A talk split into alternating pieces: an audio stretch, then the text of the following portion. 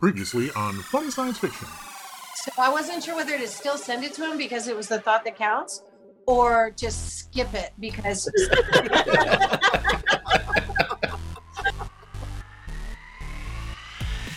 Hi, I'm Jim Beard, and this is the Funny Science Fiction Podcast. the podcast that makes the show Firefly seem long and drawn out. Our guest today is an author that I had the good fortune of meeting at uh, the Monroe Pop Fest this year in 2021. Now, that's a smaller Comic Con just outside of Detroit, Michigan. Now, uh, Jim, and to steal some of his own words, is an author who puts words in the mouths of characters such as Fox Mulder, Luke Skywalker, Peter Venkman, Spider Man, Superman, and a few others. Now, we're really happy to have Jim Beard here uh, with us today on Funny Science Fiction. Welcome to the show, Jim. Hey, thanks a lot. I, I you know, I got to tell you right here at the outset, I feel I feel an immense pressure uh, to be funny on this show, and, and I just, I, I, yeah, I, I don't know if I can do it, but I'm gonna, I'll give it a try. Well, sometimes it's it's the missing the mark on funny that can be funny. So either way, we're gonna laugh. so unfunny that he's funny. exactly. See, you're already nailing it. You're doing I great. see. Wow, that's I, it's a Uh, it's a concept that I have to really kind of I'll have to think about that. One. Wow. I mean, that's kind of why movies like Dumb and Dumber exist because, like, they took the absolute dumb and just made it funny. right, right. Well, it's like so bad that it's good, right? We Yeah. all have all those, you know, movies and and Absolutely. TV shows that. Hey, I want to make one correction to you, and you you don't know, and people fall into this trap that I have. Sure. I, I call myself a writer, not not an author. Okay. What's the difference? Oh, I was you right along. Before we get into our any reg- our regular Yeah, scheduled yeah. programming here, you know and, and this is just it's pretty much just me it, uh, um an author is like a higher level of of being you know i i consider myself a writer because i um like i'm in the trenches and i'm i'm working at it an author is one of those people that you know maybe puts out a book a year and uh, every one of their titles has a novel after it okay. You know, they do, right. they do a lot of like wine and cheese, you know, signings. You know, they're not actually signing the wine and cheese, but I think you get my point here. All right. So you're and a writer. ri- A, writer writes. A writer works. You know, um, uh, I consider myself a pulp writer, and those, Okay. you know, those the original pulp writers were, you know, they they worked for for a living on it. But that's just me. It's just one of those little little bugaboos that I have. I'm okay with that. All right. That's fine. Okay. Uh, so yeah. Now, if everybody hasn't switched off after that and said, this," like, wow, what a prima donna! Like, I don't know if I want to. Nah. Yeah, no, no, we're good. right. No, we're good. So, Jim, you have your hands in a lot of the the sci-fi universes that we all know, we all love, um, and you're. But to be able to write for those universes, there has to be a base for you to be able to draw from. You you know you can't you can't fill from an empty tank. So, growing up, what were your favorite forms of science fiction that helped you foster a love for sci-fi and help you to become the writer that we have in front of us today? You know, just about everything. Uh, you know, I'm thinking back as a kid, and and there was there wasn't as much as uh, you know around as it today but i was i was pretty much a sponge and i was soaking up pretty much everything when i was a kid um, there were times where i hit something that maybe was kind of literate that that you know maybe didn't uh, you know catch or hold my interest or whatever. But you know i i was watching if there was science fiction on tv i was watching it you know movies uh books comics y- you name it uh I, I lo- i loved it all. And for many many years that's pretty much all that i ever read uh was science fiction until i started to find out that there there was actually other genres out there uh in, in books. But um you know i think about i think about that a lot to today. Um it's like all the bad superhero shows that we watched in, in the in the early 70s and and people might look back and say like how could you have watched the the first spider-man tv show it's so bad and it's like So We campy and we were starved though at that time. You know we didn't have three or four marvel movies a year. Sure. uh we didn't have how many uh you know we didn't have all the cw shows. We didn't have the disney plus marvel shows. You know we were starved for all that stuff. We we watched what we were given and and you know absorbed it and and processed it. And and then you know what? Maybe years later we look back and said oh my god like i can't believe i i watched that. But sometimes those are badges of badges of honor you know like i watched wizards and warriors you know Mhm. 1st run you know. I i sat and watched you know battlestar galactica the the night it premiered uh even though it was interrupted because it was something to do with uh i think it was well, whoever the president was at that time, there was some kind of funny thing going on, and, and I had to sit there and fume through the through the delay until it, you know, like it came back. You know, they broke away from the news alert and and went back to the the pilot. You know, I, I think there's something to be said though for those old shows and, and the, the campiness of the shows and you know because like we had uh, Burt Ward on on some time back and Wow, we had we had an opportunity to sit down with him and talk with him not only about what he's doing now in, in animal rescue but also Mhm. about you know Batman from the 60s and and the campiness of the show and even though it was so campy and there was the you know the pow the biffs the zams and you know all those kind of things um you know even today that's an enjoyable show to go back and watch because it's like we talked about you know and what we were kind of talking about even you know uh off camera and and now is that the you know uh, sometimes so some things are so silly or even so bad that they're still good yeah, and i think and i think that's uh, purely the case with with batman is that there are times when it was just so ridiculously silly that you're like wow really guys uh but you know but it was still good to it was still fun to watch because it was it was superheroes sure. Mhm. The the Batman TV show, uh, the '66 Batman TV show, is my most favorite television show of all time. That's, Excellent. That that show pretty much made me who I am today, and in fact, I'm in the middle of putting out a series of books about the show. We've done season one and season two, and and we're working on season three right right now. oh fantastic So Oh, nice um that that show is beautiful because it it works on many different levels. And back then and and still actually now but back then it was one of the reasons it was a success was because children and adults could sit and watch it together and both get something different from it. Yes. You know the kids were watching it and it was serious. You know uh comic book writer mark waid told me he you know he'd sat there and watched uh robin getting eaten by a giant clam and he was he was seriously worried that ne- you know the next episode robin was not going to be in it because he was be dead. Right. You know and then but but a parent could be sitting alongside of them chuckling and because they're getting all of the the satire and the parody you know and and the and the fun. Um and it, i was that way you know i thought it was a serious show when i was a kid uh, i remember the first time someone around me made fun of the fight scenes about how fake they looked and and i actually literally said to them what are you talking about I think they're they're really punching each other. You know what? Do you, it it looks so real. What are you talking about? Um, it's it's an incredible show. Uh, it burned bright for a very short time, and then it was gone.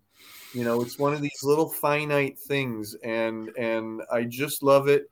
You know, I will always love it, and uh, I'm a huge champion of of the show uh, it's an important moment in in the history of the character of Batman. i agree wholeheartedly Yeah, definitely. And scrolling through your Twitter, I saw a lot of homage to like the 1950s sci-fi, or even a little bit after that. But like Yeah. the 1950s is really when sci-fi really begin began getting popular.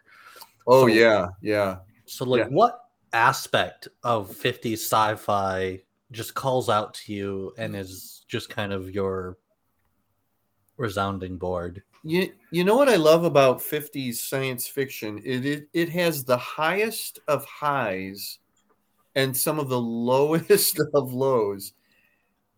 Like you like it's it's an it's amazing that um you know, Forbidden Planet and The Day the Earth Stood Still, which are two of my most favorite science fiction movies of all time, Excellent. you know, could could be in the same decade as I, I'm I'm trying to think of something, uh, you know, them or, Mhm. or or or something like that. Um, you know, um, the thing from another world is just an amazing movie, uh, um, and you know that ensemble cast in that is is just incredible. Um, the other thing that I found out and I suddenly realized somewhat more recently is what I tend to really gravitate more towards is is British. There's some really great uh, 50s and early 60s British uh, science fiction and and oh, sometimes fantasy or you know or horror that that really stands out to me as being incredible quality stuff. Um, Village of the Damned. It, I was for some reason I was thinking of that movie earlier today, and the, just the entire feeling that that uh, it's infused with is is just amazing. Yeah, I so quick question for you. Hmm. So since you said that uh The Day the Earth Stood Still is one of your favorite movies of all time, Yeah, what's your take on the Keanu Reeves remake? Uh, never seen it. Fair enough. Okay. ju- you know what? I have yeah, I have no desire when when you have a movie like the original Day the Earth Stood Still. I'm of the opinion that that I, I don't really need to see anybody else do that. You know, nobody can say the word obliteration like Michael Rennie. You know, and no one needs to try. right. Yeah, I Um, get that. Yeah, and, and you know, I, like seeing the work that goes into the original movies at a time where they didn't have the computer effects Sure. to to really shore them up. You know, it's really fascinating to watch the physical uh, effects uh, or or early um, animation of of effects. You know, I'm thinking of Mhm. Forbidden Planet as a you know they go to Disney to actually do the id monster. You know, um, and it's incredible to watch. Um, that Forbidden Planet is so amazing because its effects still hold up really well to this day, and it has one of the most amazing backstories. The you know the the the story of the Krell is is it's huge, and Mhm. we only get a tiny glimpse of some of the things, and we're told a little bit about what they you know achieved and what they did and just the just that whole sense of it that that movie conveys is is really amazing you know to this day it almost gives me chills every time i watch it Mhm. Okay. Well, I can I can understand your point too about not maybe wanting to watch a remake of your favorite movie. That'd be it would be very hard for me to sit down and watch somebody else's take on Empire Strikes Back. Uh, yeah that's that's Yeah, my all time favorite movie. there's- So there's very few science fiction movies that i want to see a modern remake and there but there's one that stands out that really needs to be remade and it needs to be remade uh closer to the book and that's logan's run Oh yeah. okay. Yeah. I liked Logan's Run when I saw it in the theater back Mhm. in the day. And when I've watched it more recently, I realize how bad it is. uh, it's it's really it's kind of um it's it's kind of junky looking. It's not, you know, like the sets aren't really that great. The acting is, is fairly poor in it. Um, if you've ever read the original novel, uh, the original novel is fairly different, and it that's one movie that I can't believe that they have not remade it. You know, to this point, I think that there were and there were attempts to do it, but to this day, it still hasn't been done, and and and I just don't get it. But you know what? Foundation for the for the very first time is is finally you know on on film. You know, finally going to be on TV or you know film. yeah, that's on Apple. Plus now. hmm Yeah, I, I uh, just noticed that. I haven't started watching it yet, but that's um, I'm finishing up one series probably tonight, and then I'll jump into the Foundation because that looks really cool. Cool. So, Cool. so we've talked with a couple of other uh, writers who uh, write about characters. Good man. You're you're learning. I try. He can be taught. Let's not push it. Uh, okay. but we've talked with a couple of other writers who have written about characters and already confirmed universes with backstories and plot lines that are e- existing. Yeah. Um, here's a question I've asked them, and, I, and I'm kind of curious about your take on this. Okay. Now, when you're writing for characters like you know Superman and Fox Mulder and you know all these guys that already have stories out there that you have to, you know, that in these storylines that that affect how people look at them or perceive them. Yeah. Do you find that to make it harder or easier for you to write? Does it enhance your creativity or limit it? That's a really great question, and and I'm sure you've probably gotten different answers from from different writers. I actually it it you know what it is more of a challenge, or, or it it has more challenges involved.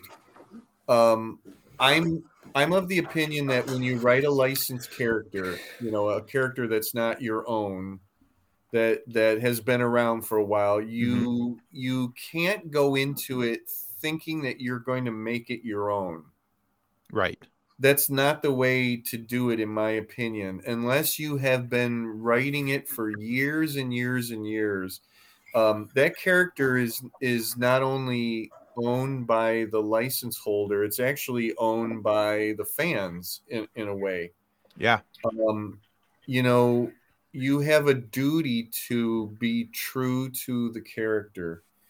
And in many ways, if it's something from film or television, you have a duty to be true to the actors that played that character. Um, you know, every time I write one, I have to hear that actor in my head saying my dialogue, or or it just doesn't work. Right. You know, um, I just came out with a, a Green Hornet novel. Ooh. See, see how good I am. Look, I got visual. I got visual aids here. Look, here. This is the best game of show and tell we've ever played. Mm. And That's and awesome. You know what? I didn't sit there and, and say, you know what?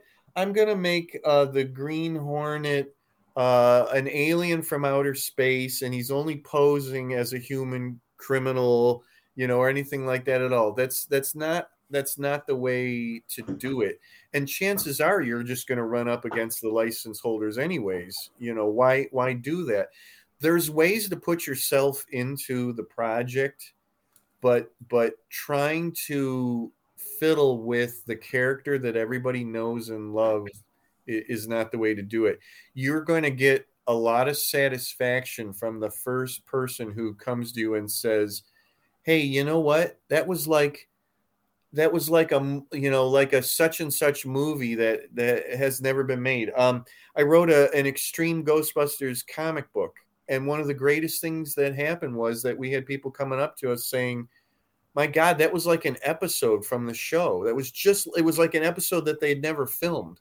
And you know what? You you couldn't give me a, a higher compliment than that Yeah, that's awesome. that means that I did my job. That means that uh, that the characters are in line with the way they should be, and it you know it was enjoyable to the fans who have followed those characters. So now I have a question for you. This just popped in my head because of you mentioning that you hear their the characters' voices in your head. Yeah, So for the Green Hornet, did you hear Van Williams or Seth Rogen? I actually saw the Seth Rogen movie, but no, definitely, Van, definitely Van Williams. It's it's completely based on the Van Williams. You know, I heard Bruce Lee and I heard Van Nice. Williams. and I heard Wende Wagner, you know, uh, and I can't think of the name of the guy that plays D.A. Scanlon, but that's okay. Um, no, uh, you know, I the only reason I saw the Seth Rogen movie is that at that time I was writing for a local newspaper, and I was uh, doing uh, some movie reviews now and then, and I got to I got to go to that for free. And after I was done, I was glad that I didn't have to pay for it. I say You know, you uh, um, you were fortunate for free. Okay. it's So- not a it's not a complete waste. The guy that played Kato w- was actually Yeah, Jay Chou. good. Yeah. Yeah, he good actor. actually tried to to do something, and he actually walks away from that movie looking, you know, pretty pretty good. Mhm. It's just, but to this day, I I still am not sure what why who sat down and said, you know, let's try to make it funny. Like, no, I think Seth you know? Rogen said, "Let's make it funny." Okay, So- well, Seth Rogen's to, to blame, you know, and and and then here we are, you know, still making fun of that movie. So the one thing about writing is it's quite the process. I mean, Mhm. you've got pre-writing stuff you're doing, writing Yeah. stuff, and even stuff after you write. Yeah. So, which aspect about the writing process do you enjoy the most? uh, being done. Completion. Uh, yeah, I um, I I I gotta tell you, I I writing does not come easy to me. Um, the the the worst part is starting.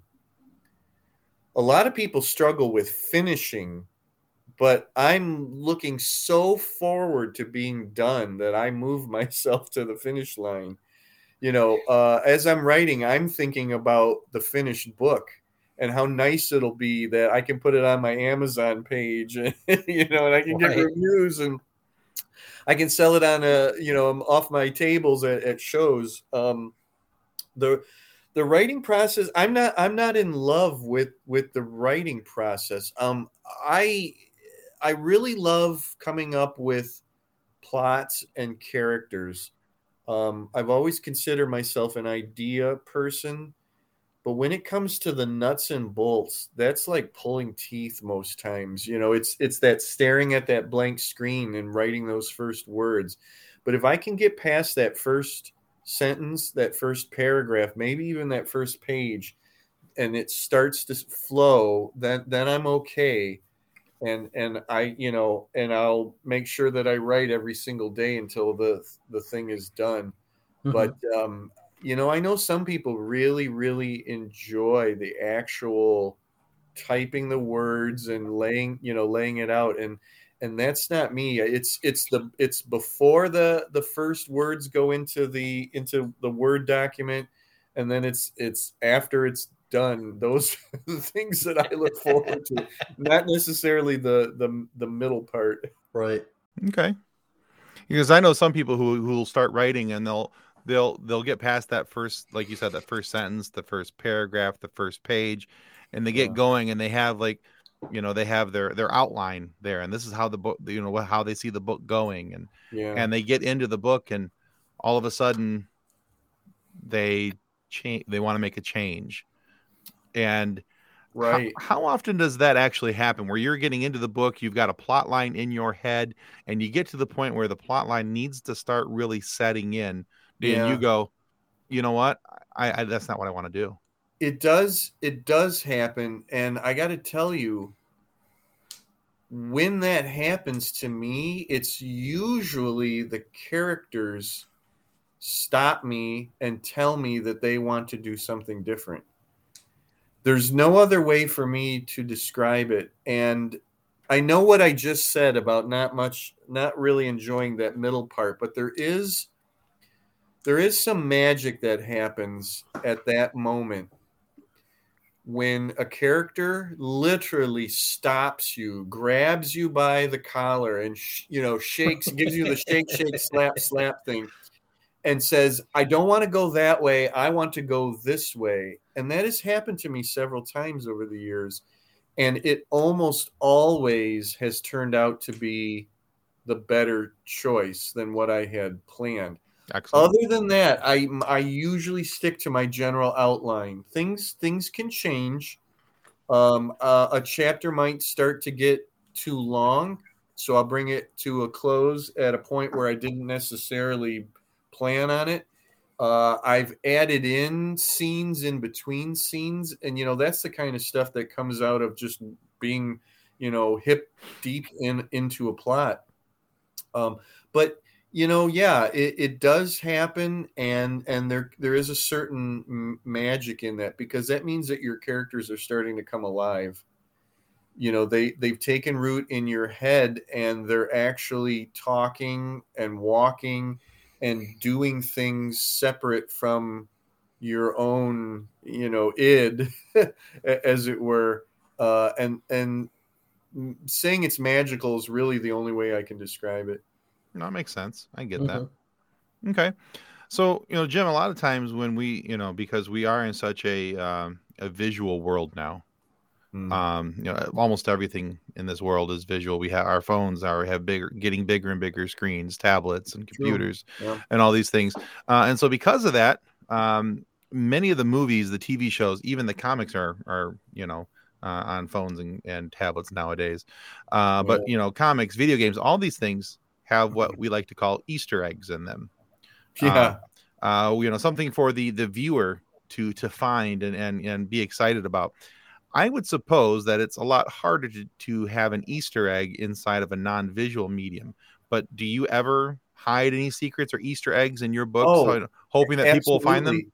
In almost every single thing I've written, there is something, and sometimes it might be so subtle that no one will ever, ever catch it. And but I know that it's there. To you know, maybe things that are a little bit more obvious. No, I I love doing stuff like that, and and uh, it, it is possible to put it into you know a prose novel, um, uh, and uh, and if someone's not if someone's not reading it carefully, yeah, they they they could miss it. One of the one of one of the ones that I had the most fun with it it didn't happen. It it I tried to make it happen. Um, I was writing uh, a Spider-Man novel uh, about five years ago, um, and around that same time, I was also uh, working on the my Kolchak novel, and they're both the stories are set in New York City.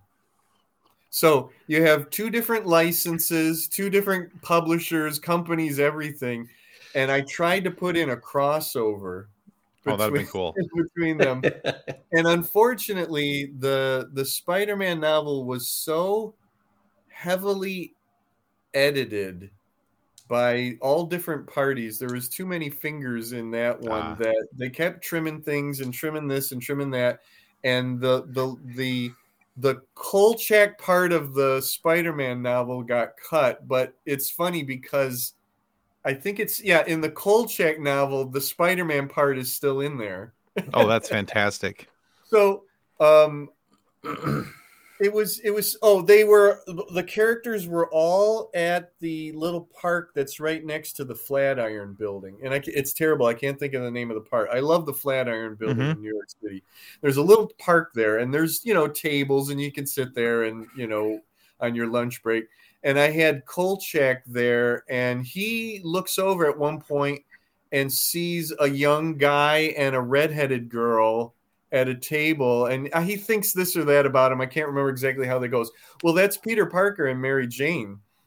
In the in the Spider-Man novel, it was that Peter was looking around while Mary Jane was talking and he sees Kolchak and he thinks something like it was something like my God, who who today would wear a seersucker suit, you know, something, like- something like that, you know? And unfortunately, that that one whole scene with him and Mary Jane in the park, so much of that was was trimmed. They kept saying, "Ah, it's that's extraneous, it's extraneous." So it was it was the crossover that that never happened. But that's that's the kind of funny thing. Now I'm never mentioning the characters' names in the other books, so I'm not going to get in trouble, you know, Right. that way but it was just a fun little thing. But if it had gone off, um, you would have had to have read both books, and and then even then, maybe you wouldn't have realized, you know, exactly what was going on. That's going cool. on there. Yeah, because I was wondering how that could actually happen. Because I was thinking about that today. I was like, um, because you know, I was watching something and I noticed a little Easter egg and I was like, ooh, um, Here, here's a here's a good one. I have a, a I have a, uh ghost hunter character named Sergeant Janus, and in the very first Sergeant Janus uh, book, um, there's a police officer who has to go and investigate something that's going on at a house, and th- this is great because this is just I think it was to yesterday or the day before was Godzilla Day. It was the anniversary of the release of the very first Godzilla movie. So I put in a thing where the the address of the house that he has to go to is uh 11 I think let's say 11454 Tokyo Street. So it was November 4th, 1954 in Tokyo. That's that's the kind of thing that I really enjoyed, you know, doing. That's cool. That, that, that the you know the house number was the date of of the release of Godzilla and it was on Tokyo Street. Nice. That's cool. That's a neat little Easter egg. Yeah, it was uh, November third. November 3rd. Okay, right. I, it was it was uh, yesterday. So our Facebook group has a bunch of uh, memes, and it's like this universe crossed over with this universe, and Yeah. that's where the funny comes in. And so, which two characters that you have written would you like to see either come together, work together, or to become nemesis? Whew. wow.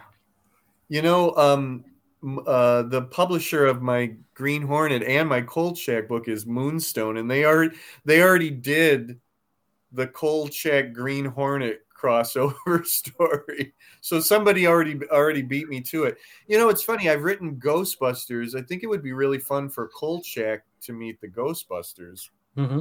I think that would, you know, uh, be really, really fun. Um, I'm trying to think of something else al- along those lines. Um, you know what? I, eh, wouldn't it be great to to finally be able to do the X Files Kolchak crossover? You know, the X- Chris Carter uh, uh, created the X Files in large part because of his love of Kolchak Okay. uh, and that would be incredible. And they tried to do that in the show. The Darren McGavin is actually in two episodes, but he refused to play Kolchak. So that that Kolchak, uh, Fox Mulder, and Dana Scully crossover, you know, never never really happened. That would be fun to finally finally be able to to do that. Okay. Excellent. Cool. Well, Jim, we're at a portion of our show where we like to take our guests and run them through a quiz Okay, you mean a meat grinder? or or something along those lines. Yeah. Okay, All right. So this all right, I'm ready.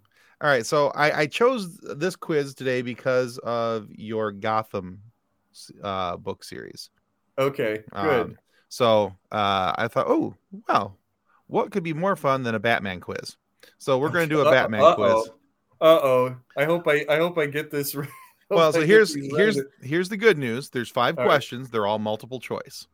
okay. Okay. Uh, now, if you get three of the questions correct, we want to send you one of these handy dandy I gave to the Red Shirt Widows and Orphans Fund coffee mugs. Okay. Okay. Wow, there's prizes. Yeah, there's prizes exactly. And if you get uh, four questions correct, we're going to send you that coffee mug along with the book that Nick's about to hold up. There he goes. Come on, Nick, quick, quick, quick. There he is. It's called right. Dances with Aliens. This is uh, the newest book by by Drayton Allen. It's about a uh, the last man on Earth who's actually a dog, but not a dog that goes woof. A, a singing, dancing dog of the cartoon theme park variety. And so Okay. and it's all about uh, a, a guy who's uh, in this park, but uh, wonders how they can all go to all these distances and travel, but not recognize a guy in a dog suit. So Okay. uh, now, that's if you get four, we'll send you the book and we'll send you the coffee mug. All right. However, if you get less, yeah, if you get less than three, so anything less than three, we take a Uh-huh. we take a picture of you, we make a meme out of you, and we put you into our Facebook group. Are you okay with that? sure. All right, we, we call it our fun. I've always, I've always wanted to be a meme. There you go. We call it our fun sequence. okay. All right, Nick, take us away on the quiz. Which supervillain broke Batman's back? Was Bane. it all right? Sorry. No, you that's get It's multiple choice. Yeah. Multiple All right, I questions. just We don't need no cool stinking I was multiple by- questions. All right. So yeah, so he's one for one. It was definitely Bane. All right, question two. The original Batgirl was related to what other character? Was it Commissioner Gordon? Was it Batwoman? Or was it Alfred? Barbara Gordon related to Commissioner Gordon, father and daughter. Actually, no, that was the second iteration. The original was the niece of uh oh, of okay. Batwoman. I I didn't understand. You you did you did say the original. Yep, you're right. Wow. All right. So one and one. Yeah, I, that's that's me not listening. That I would have known that. Yeah, if, if you said the Batgirl with the hyphen in, in the in between bad and girl, then yeah, Ca yeah, okay. Betty Kane. Yes. Yes. Damn. All right, I got to start paying more attention here. All right. What Batman villain was formerly a zoologist? Was it Man Bat, Killer Croc, or the Penguin?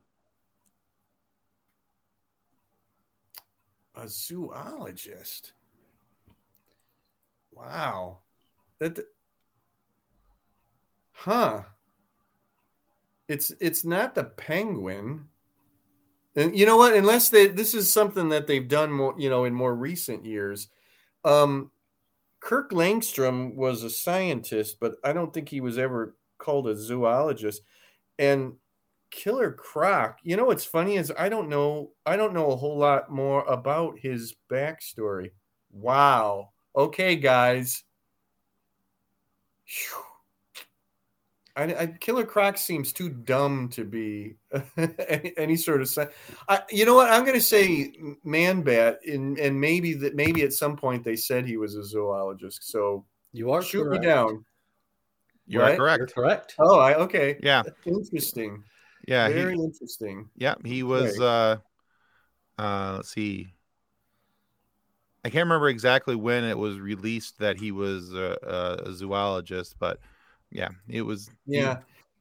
Yeah, So- because in his in his initial uh appearances, I don't think that that said he's working on a like a sonar type of thing, and Right. he takes blood from the bats and and and all of that. But uh, okay, interesting.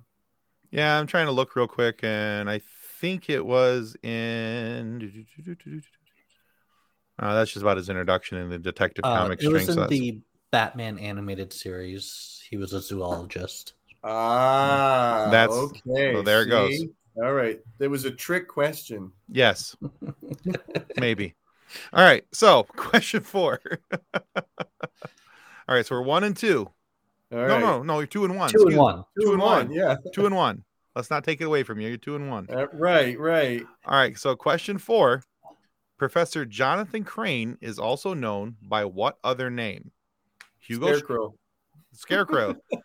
All right. Well, with that answer, that wins you this handy dandy coffee mug. Well, not this one. We'll give you one that my lips have. Oh, on, okay. but- all right. One that doesn't have your DNA on it. exactly. Yeah. Sample free. There you go. Who is credited with the creation of Batwoman? Bob Kane, Joe Shuster, or Jack Kirby?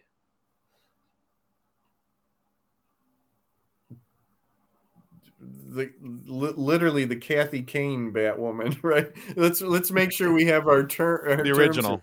Yes. Well, it it would have to be Bob Kane. Correct. You are correct. Okay. Yeah. Yeah. It's not Joe Shuster or Jack Kirby. they created everything else. So, yeah. So, we will make sure that we get you a, uh, a copy of that book and we'll send you a, cop, uh, a, a coffee mug as well. And I would have, I, you know, I want to reiterate, I would have gotten that other one had I been paying attention. well, that's what makes it fun. yeah. Yes. Well, Jim, thank you so much for being on the show today. Where can our listeners go to find out more about you and what you're doing now? Um, well, first and foremost, uh, hit hit my Amazon page. Uh, you can go to Amazon under books and just put my name in, and my uh, my page should come up, and you'll see everything everything there except for the two Moonstone books. Moonstone is is doesn't have their books uh, on on Amazon. So if you go to Moonstone, you know, uh, I think it's moonstonebooks.com. You'll see my Green Hornet uh, novel and my Kolchak novella, and everything else is on Amazon.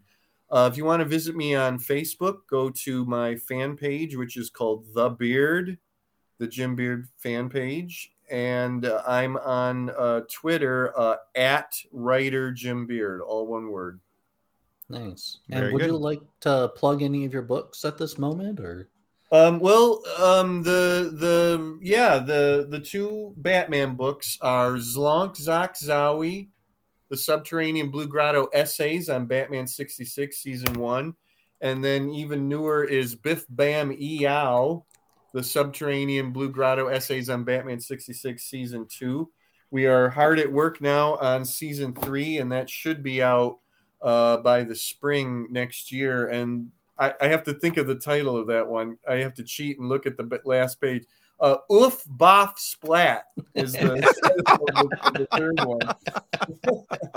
uh, the the Green Hornet nov- uh, novel is called How Sweet the Sting, and it is based on the '66 uh, Van Williams Bruce Lee uh, Green Hornet show. And then I'm th- my newest book that I just came out with is book two of. Um, if anybody out there is a fan of uh, GI Joe Adventure Team, they may kind of get a vibe uh, uh, of of that from my books that are called DC Jones and Adventure Command International. Uh, this actually started as uh, actual GI Joe Adventure Team fiction. There used to be a thing on Amazon called Kindle Worlds, Mhm. which was a platform that that uh, writers could write uh, licenses. They you know they could write actual um, stories within di- different licenses, and the GI Joe license was up there. And I was the very first one to actually write Adventure Team. Everybody else was writing Real American Hero. and I and so when that went down, we all owned our stories, but we didn't own the license, of course. So for a couple of years, this stuff just sat around, and I got sick of it sitting around. So I made my own version of it, and then I just came out with with book two. And and that, so it's literally DC Jones book one and DC Jones book two. And as you can see, the covers look like the toy packages from the 70s. Oh yeah, that's cool. Yeah, and so book book three will be uh, next year. All right, very good. Excellent. Well, guys, if you haven't yet hit that subscribe button, take a moment now, hit that subscribe button. It's the most important thing you can do to ensure that we get more amazing guests like Jim Beard here today for and give us funny moments for us to be able to continue to listen to. So please subscribe. It helps out way more than we can ever really tell you. And be sure to go check out Jim Beard's work as well. Go buy some books on Amazon. He's a good writer, and uh, you know we can always always want to support uh, good writers. Now, Thank for you. whatever reason, if you're not happy with the content of our show today, uh, please feel free to lodge a complaint with the head of our complaint department, the Riddler. now, single copies are only required for Edward Nygma. Uh, and sure, it'll take a while for us to decipher and decode the punishment that Nigma has in store for us. But you can be sure that the Riddler will take great pleasure in exacting the revenge for our lack of talent and in the ways that our show offended you. So, yay for us. Well, thanks again, Jim. Hey, thank you guys. It was very fun and All right. funny. All right. Thanks, everybody- everybody. Thanks for watching. Go subscribe. Bye. Our show is brought to you by our charity sponsor, the Red Shirt Widows and Orphans Fund, which supports the Wish Upon a Teen Foundation that helps out sick kids when they need it most. And just imagine the comfort you'll give Red Shirt Crewman number 99. He'll know that when he puts on the red shirt and joins the apes from Planet of the Apes and World Domination, that he didn't leave his family destitute and without hope, because the Red Shirt Widows and Orphans Fund has his back and the rest of his pension plan. And speaking of sponsors and show partners, check out this short video from our good friends over at Level Up Lightsabers.